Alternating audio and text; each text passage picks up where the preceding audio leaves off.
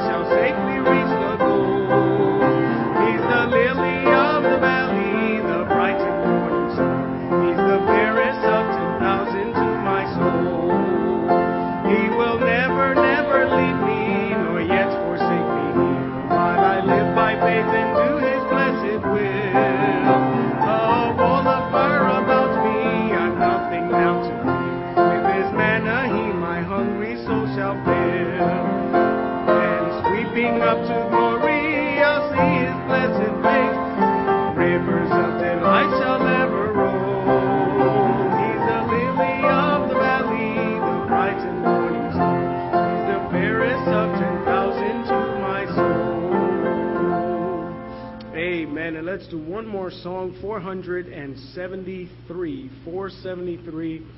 Where he leads, I'll follow. 473.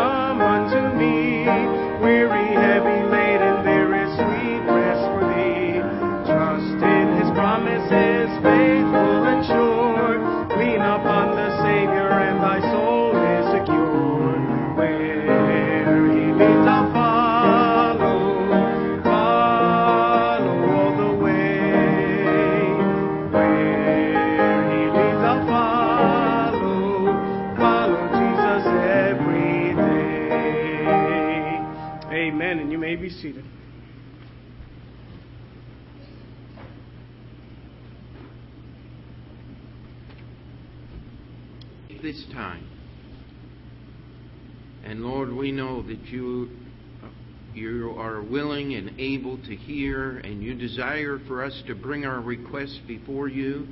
But we just thank you that for this time that we can share the praises of your working in our individual lives. And Lord, the fact that you are working in our church and that you are doing things and using us in your service right here. We're thankful for the privilege of being able to take your name to the world in which we live. And Lord, we're just thankful that you choose to use us to take your message to others. We thank you for your love and your grace. We thank you for your patience with us, Lord. We thank you for your forgiveness. And we thank you for your love. In Jesus' name we pray. Amen. Brother Franz? Okay, let's stand and turn to 455, 455. My Jesus, I love thee, 455. My Jesus,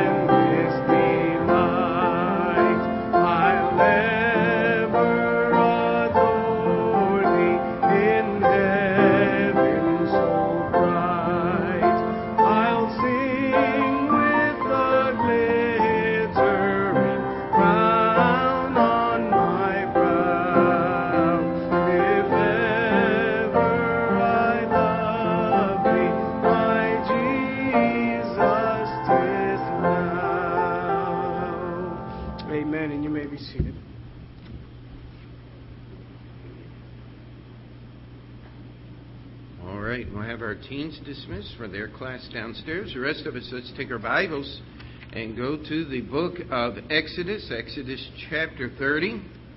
Exodus chapter 30, and this is our fifth lesson on the tabernacle. We are just going through the main parts of the furniture at this point, and again, uh, we're ordering this a little different than we have done in the past.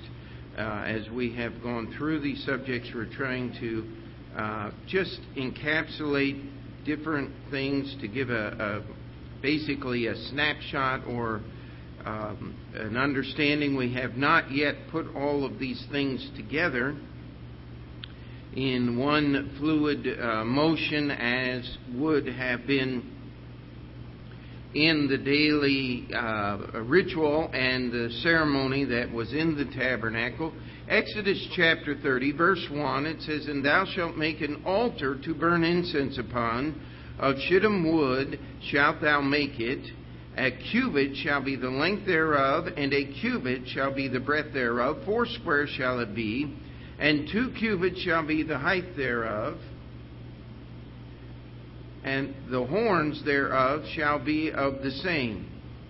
And thou shalt overlay it with pure gold, the top thereof, and the sides thereof round about, and the horns thereof, and thou shalt make unto it a crown of gold round about, and two golden rings shalt thou make to it under the crown of it, by the two corners thereof, upon the two sides of it, thou uh, shalt thou make it, and they shall be for places for the stage to bear it withal. And thou shalt make the staves of shittim wood, and overlay them with gold, and thou shalt put it before the veil that is by the ark of the testimony, before the mercy seat that is over the testimony, where I will meet with thee. And Aaron shall burn thereon sweet incense every morning when he dresseth the lamps, he shall burn incense upon it. And when Aaron lighteth the lamps at even, he shall burn incense upon it a perpetual incense before the Lord throughout your generations. Ye shall offer no strange incense thereon, nor burnt sacrifice, nor meat offering, neither shall ye pour drink offering thereon. And Aaron shall make an atonement upon the horns of it once in a year with the blood of the sin offering of atonements. Once in the year shall he make an atonement upon it throughout your generations. It is most holy unto the Lord. Now, the golden altar, the altar of incense, as it is called in the scripture, was not a very large item. It was one cubit by one cubit by two cubits high. We put that in modern measurements 18 inches square, 36 inches tall. Uh, very small unit here.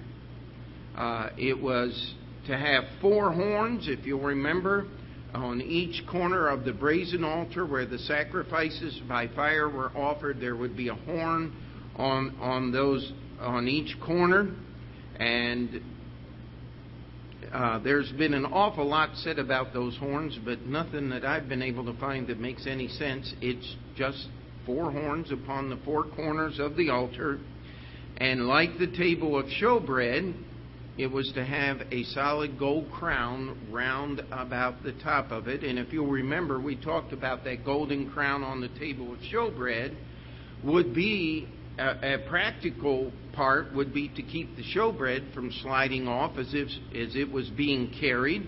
And here on the golden altar, it would be a receptacle or a holder for the embers and the incense that was offered on it. Now, before we get any further, and, and this is not in your notes because I just didn't think it was worthy of even putting in there. When you go down to the whatever, the little shop, and they have those little incense sticks burning, uh, that has nothing to do with this, all right? Uh, yes, uh, you can go to the Hindu or Buddhist temples or different things, and they will burn those sticks as incense to uh, in offering to their gods. You say, should we ever burn incense in our home? Um, we'll get into the picture. There are things that you should do. Uh, personally, I just I just don't do it. I don't even mess with it. If I want to make my house smell better, uh, I just wait until a couple hours before supper time and my wife starts cooking and the house smells better. Amen? Uh, especially if it has something with onions and garlic in it, and then the house is wonderful. Amen? Uh, but uh, be careful with all those things. There are some spiritual connections to some of that stuff, and it's best stay away from it. You just don't have to do it. Uh, as we get through this, we'll understand the picture that God is, is making for us here. The components, this altar was, was very simple. There was nothing uh, extraordinary here. It was acacia wood or shittim wood, as the Bible says. Uh, it was overlaid with pure gold. There were four rings, two rings in each side of it, two rings, one ring upon each corner. There were staves that were overlaid with gold. They were put through the rings, and the altar was carried. Everything in the tabernacle was movable. It traveled with the children of Israel the 40 years they wandered in the wilderness, and uh, it was meant to be movable. Now, in the ceremony and the ritual, the altar of, of incense, the golden altar, if we can just put the whole thing in, in picture here, was you came through the gate that was always facing east. It was a linen gate. It was seven foot high. You could not climb it. You could not see through it. The first thing you faced when you came through the gate was the brazen altar. Between the brazen altar and the door of the tabernacle was the brazen laver. That's where the priest constantly washed his hands and feet. Behind the brazen laver was the entrance to the tabernacle proper, the holy place. The tabernacle was divided into two sections the holy place and then the Holy of Holies. The holy place the priest went into every day. The first thing he would do in the morning was he would trim the wicks or replace the wicks in the golden candlestick. And of course, that was last week. We talked about that being a picture of God's Word working in our mind, giving us light to see. You do not see with your eyes, you see with your mind. Your mind has to process the light that comes through your eyes and God intended for us to process His Word. Now, that does not mean God's Word is subject to your thought processes. It's exactly the opposite. God wants to fix your thought processes using His Word. Amen? Then you can see clearly. He would make sure that everything was in order on the table of showbread. Every Sabbath there would be fresh bread on the table. Once the wicks were trimmed, he would have brought in with him a censer full of burning coals that he had scraped off the brazen altar. He would then clean uh, whatever remnants were left from the offering of incense the night before. He would put new coals down and new incense. It would be a perpetual incense every morning. There was new incense and new embers, of course, to burn the incense. Uh, I don't think I quite finished that, but as the placement, you would have the candlestick on the left as you walked in, the table of showbread on the right, and then directly in the center, before the veil which separated the holy place from the Holy of Holies, was this golden altar. It was direct, placed directly in front of the mercy seat. The Ark of the Covenant, of course, was underneath the mercy seat. That was hidden behind the veil, it was closed off. Only once a year would the priest enter into that Holy of Holies in front of the mercy seat. There were restrictions placed upon this altar. Once a year, on the Day of Atonement, as the priest would bring in the blood of the, uh, of the offering there for the Day of Atonement, he would dip his finger in that pitcher or that uh, the carrier of blood, the bowl of blood that he carried, and he would paint that blood with his finger upon each one of the four horns of that altar. That would only happen once in the year on the Day of Atonement. There was no strange incense. Exodus chapter 30, verses 34 through 38 give us the uh, measurements, give us the uh, ingredients that were made for the incense that was offered on the altar. And tonight we, we're not going to take the time to go completely through the incense. There were several different types of anointing oil and incense that was used in uh, the tabernacle. But what was offered on the golden altar was special. If you made it at home just to see what it smelled like, the Bible says you were cut off from Israel. Meaning that you would never, ever take another sacrifice to the tabernacle. You would not be uh, permitted to live in the camp of Israel or among its people. You were banished forever by making your own incense to smell what belonged only to God.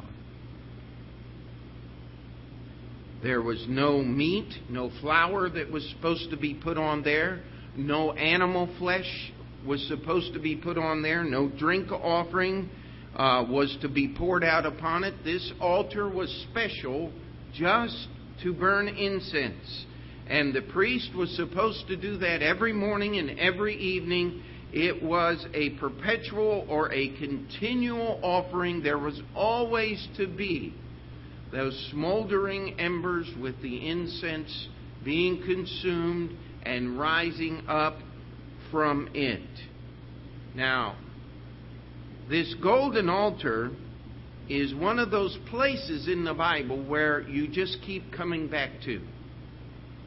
We get into Leviticus chapter 10, verses 1 through 6. We have Nadab and Abihu offering what is called strange fire from before the Lord. Now, if you want to turn there, we'll just quickly go through that, and, and we want to look through these things. And, and of course, if we if I if I wanted to, we could spend the whole evening on each one of these five events here that are connected, but that's not my goal tonight. Leviticus chapter 10, it says, And Nadab and Abihu, the sons of Aaron, took either of them his censer and put fire therein and put incense thereon, and offered strange fire before the Lord, which he commanded them not. And there went out fire from the Lord and devoured them, and they died before the Lord. Then Moses said unto Aaron, This is that the Lord spake, saying, I will be sanctified in them that come nigh to me, and before all the people I will be glorified. And Aaron held his peace. Now, could you imagine this? This is Aaron, Moses' brother. He was the high priest. He and his four sons had just been consecrated. They were beginning to offer the sacrifices and perform the priestly duties for the first time in all of history.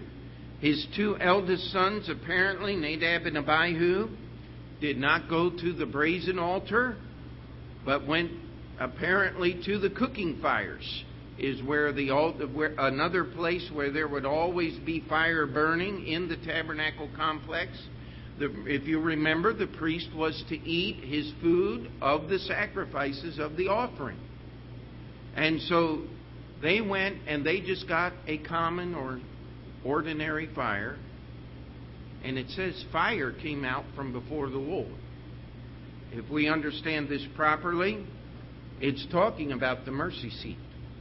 That's where the Lord says, I will meet with thee. That fire went through the veil. If you read your story here carefully, it went through the priestly garments, not touching either of them, and burnt these two guys to a crisp in a second. The Bible says that their brethren, if you look down in uh, in verse, uh, where was it? Uh, I'm sorry. Uh, verse 5 So they went near and carried them in their coats out of the camp, as Moses had said. The garments that they were wearing were not burned, otherwise, you wouldn't be able to carry them in their coats. But they were dead because they transgressed the Lord in the offering of incense. And people say, well, maybe they didn't put it on the altar there. It says they took their censers, that meaning they were gathering the coals, and they offered strange fire from before the Lord. In Leviticus chapter 16, we have a completely different prospect here. The children of Israel had just uh, reached the height of their rebellion against God. They had already refused to enter the promised land. Nadab and uh, not Nadab and Abihu. It's um, um, the uh, different. Uh, oh, that's why I'm That should be Numbers 16, not Leviticus 16. I am sorry. Uh, I have to talk to my typist. Of course, he doesn't listen very well because I am my typist. But uh, point two there should be Numbers chapter 16. And it was Korah and Dathan and Abiram. These men gathered themselves against Moses, and they had refused to be obedient to God. And we come down here and uh, we, we come to um, verse 46 of Numbers chapter 16. This is after the earth had swallowed up Dathan and Abiram. The fire from God had killed the 250 Levites that had tried to offer incense before the Lord uh, against the commandment of God, had tried to take over the priesthood. And now the congregation had assembled themselves against Moses and said, "You've killed the people of God." What they said, what they were saying is, "It's your fault that these people died, and you are killing God's people, even though they were under God's judgment for disobedience to His word." Do you see the difference there? And so here is the picture. Verse 44 And the Lord spake unto Moses, saying, Get you up from among this congregation, that I may consume them as in a moment. And they fell on their faces. And Moses said unto Aaron, Take a censer, and put fire therein from off the altar, the brazen altar, and put on incense, and go quickly unto the congregation and make an atonement for them, for there is wrath gone out from the Lord, the plague is begun. And as Aaron took and Aaron took as Moses commanded and ran into the midst of the congregation, and behold the plague was begun among the people, and he put incense put on incense and made an atonement. Verse forty eight. And he stood between the dead and the living, and the plague was stayed. Now they that died in the plague were 14,700 beside them that died about the matter of Korah. Now, just stop and imagine this. Here we have the congregation of Israel, 600,000 soldiers, wives, children, a, a, group of nearly 2 million people, very very that's a very conservative guesstimate of the number of the total of the children of Israel at this time. 14,000 died in the moments that we've just read about. Now, that's 14,000 graves that had to be dug. Not 1,400. 14,700, the Bible says. And here we have Aaron, who is an old man at this time. He's older than Moses, in his upper, in his mid 80s here, uh, maybe even more than that as we, we look through here. There is a rebellion, and can you imagine this man, long white beard, carrying the censer full of coals, putting incense on it, and running into the congregation. He passes the first row of dead bodies, the second row, the third row. And he keeps running into the congregation, and people are just literally falling dead all around him, and he stands in between the dead and the living. Someone asked Dr. Uh, William Dow. He was the president of the Bible college that I attended. He said, What is the job of the preacher? He said, It is to stand between the living and the dead with the life giving gospel of the Lord Jesus Christ, the picture that is painted here. But incense is a picture of our prayers. We need to pray. Amen. Often prayer will do what nothing else can. Because when we do things, we make a mess. when God does things, it gets solved. Amen? And we need to pray. But this is, though the golden altar itself was not connected to this event, it was the incense, and this was an extraordinary event that God would take the, the would accept this offering as Aaron stands between the living and the dead. And as far as we understand, the incense that he used was the incense that would have been offered upon this golden altar. It's why I included in this story. Let's go to Second Chronicles chapter 26. This is many hundred years later. The temple has been re- uh, built, and many kings have sat upon the uh, throne of David. And we go to Second Chronicles chapter 26, and we have King Uzziah. King Uzziah was a righteous man. He had brought Israel back to God. But we come down to verse 16. And it says, But when he was strong, his heart was lifted up to his destruction. For he transgressed against the Lord his God, and went into the temple of the Lord to burn incense upon the altar of incense. Now, this was the king the king of Israel, the descendant of David, the chosen one of God to sit upon the throne. God had helped him. He had recovered the nation of Israel from destruction and oppression. They had rebuilt their defenses. They were strong. Finally, the, everything was going the way that it should be going.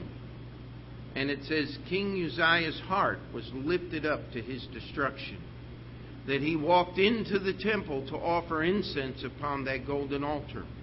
The only one who was allowed to do that was the priest. The priest that was ordained and functioning in his set order and on his day. And the Bible tells us that they withstood the king, verse 17, and Azariah the priest went in after him, and with him fourscore priests of the Lord that were valiant men, and they withstood Uzziah the king, and said unto him, It appertaineth not unto thee, Uzziah, to burn incense unto the Lord, but to the priests, the sons of Aaron, that are consecrated to burn incense. Go out of the sanctuary, for thou hast trespassed. Neither shall it be for thine honor from the Lord God. Then Uzziah was wroth, and had a censer in his hand to burn incense. And while he was wroth with the priests, the leprosy even rose up in his forehead before the priest in the house of the Lord from beside the incense altar. And Azariah the chief priest and all the priests looked upon him, and behold, he was leprous in his forehead, and they thrust him out from thence.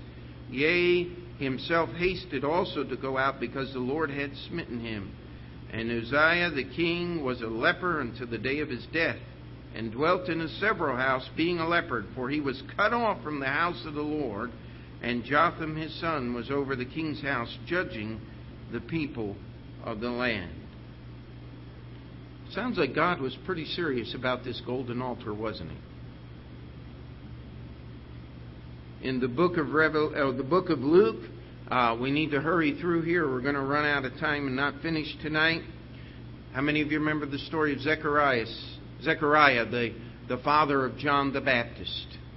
The angel Gabriel appeared as he was in his lot to offer incense upon the golden altar. You can put your hand down. And he gave Zacharias the prophecy of the birth of John the Baptist. It tells us that the people were praying without. And when Zechariah was finished, he could not bless the people as was the tradition because God had taken away his speech until all these things would be fulfilled because he refused to believe what God had told him through the angel Gabriel. Then we get to Revelation chapter 8. And uh, I want us to go there just, just for a moment. Revelation chapter 8.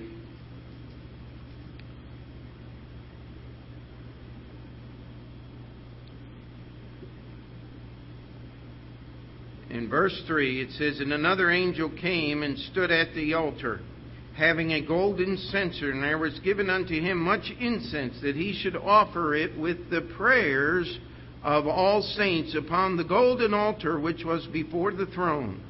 And the smoke of the incense which came with the prayers of the saints ascended up before God out of the angel's hand. And the angel took the censer and filled it with fire of the altar and cast it into the earth. And there were voices and thunderings and lightnings and an earthquake. Now, as these judgments are carried out, we have the seven seals. The seventh seal is open, and then we have the seven trumpets that begin to sound. As this is happening, this angel offers incense upon this golden altar which sat before the throne of God with the prayers of all saints. Now, if you remember, we've talked about this repeatedly. Moses was to make the candlestick how? After the pattern that was showed him in the mount.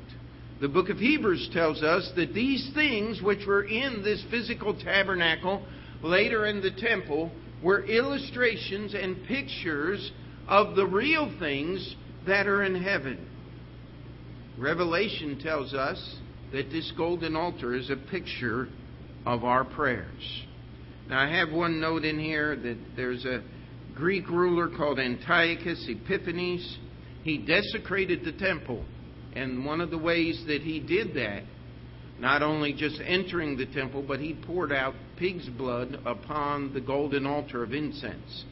This was the one cataclysmic event that caused the Maccabees, who were the ruling priest at that time, to revolt and to overthrow the Greek domination of Jerusalem. And, and that's just an historical thing. But what we want to be concerned with is this altar is a picture of our prayers. The altar, the fires on this altar were driven or burned with the coals or the embers from the brazen altar. We're just going to put this together here. The brazen altar is a picture of the death of self, the surrender of who I am, the total daily surrender of my plans, my wishes, my hopes to God. As I surrender myself, I allow my desires to be consumed, and what is left are the coals that will give you the effectual, fervent prayer of the righteous man that availeth much, spoken of in James chapter 5. Until you're willing to get rid of self, you will never have the prayers that God wants to accept. Those prayers need to be pure. They need to be built after God's direction. Uh, was any, does anybody remember our series on the work of after the art of the apothecary? We did uh, eight or ten Sunday nights on how our prayers ought to be molded and shaped according to the directions of the Scripture. Uh, it says after the art of the apothecary.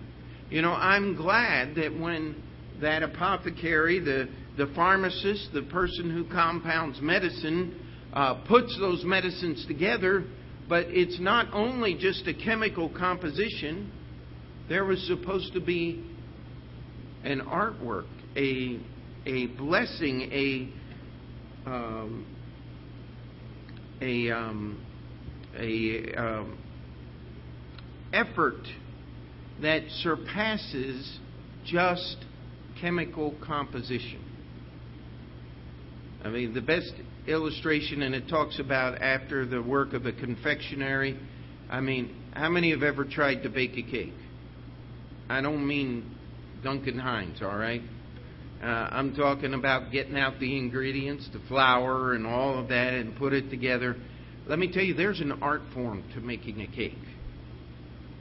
I've eaten a lot of cake out of just being nice and polite. I am not a lover of cake necessarily. But I'll tell you what, there are some cakes that I love to eat. It's because somebody knew what they were doing when they put the ingredients together. Amen? And this is a picture of what our prayers ought to be. It's okay to pray. But when's the last time you worked on your prayers to make it a blessing to God? That's what this golden altar is picturing here. Only the priest that was consecrated could offer incense upon this altar. You know, we try to pray as a beginning of our relationship with God. God says, no, that is the highest point to which your relationship with me can attain. This is as close as you get to God. Paul, writing to the Thessalonians, said, Pray without ceasing. Does that mean that every moment of every day should be spent in prayer? Uh, you'd have a hard time praying on your knees, I mean, driving on your knees with your eyes closed and your hands folded. Amen? Uh, that's not what God's talking about, but when we pray to God continually, it ought to be part of our life relationship with God. Prayer, true Bible prayer, is a heart that has been ordered by the Word of God, speaking to God about things that God wants to accomplish. It's not about you telling God what you want to do. It's about you surrendering to what God wants to do. There was an atonement made on this altar once in a year. It is to remind us that even in our prayers there's sin. We as human beings, we do not know how to pray as we ought. Even when we've thought we've consumed all of our desires upon that altar and there's nothing left but the coals, that nature and that human nature still rears its ugly head and can spoil the prayers that we offer to God. when the temple veil was rent, when Jesus died on the cross, guess what happened? The golden altar, well, in the temple of Jerusalem, the golden altar faced an empty space, showing the emptiness of the traditional religion that was in that place.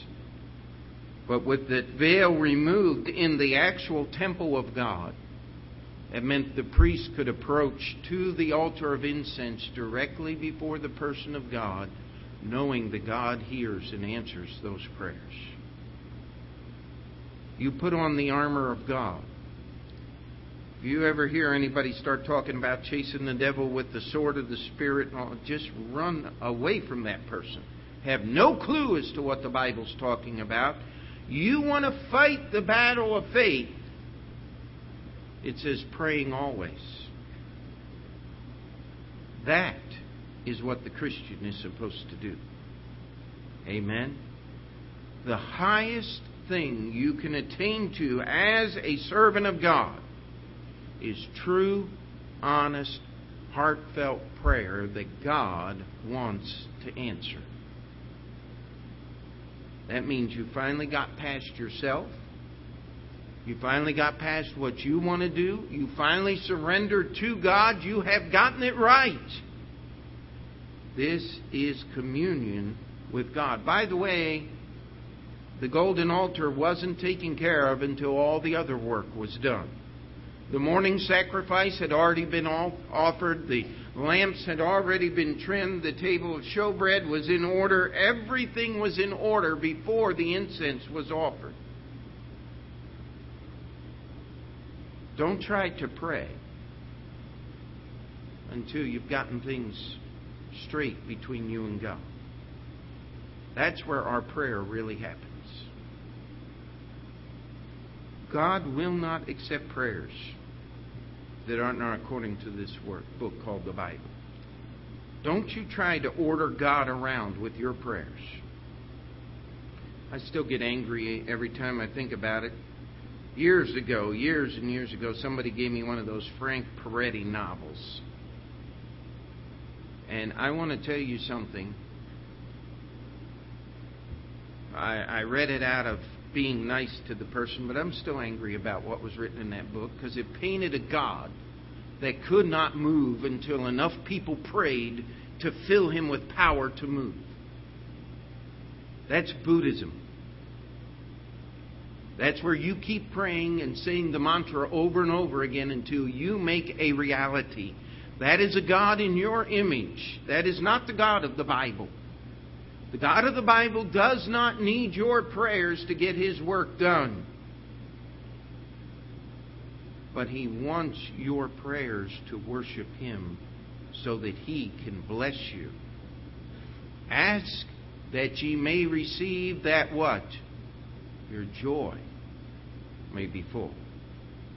This is godly prayer, my friend. And I must challenge us, and myself as well, that what we call prayer often is nothing but words. We need to let the seriousness of this tabernacle teach us the great, holy responsibility of coming before the Creator God of heaven in prayer. And so I challenge you take your outline home and read a lot of those read those stories. Let let them fill your mind with what God is really doing here and teaching us. Our prayers ought to be a perpetual thing, not just Sunday night. And by the way, praying is not always just getting out your prayer list. Praying is talking to God. Talk to God. If it troubles your heart, it will either build your prayers or hinder your prayers. You can't just put your life aside and pray to God. You want to get relief from the burdens of this life.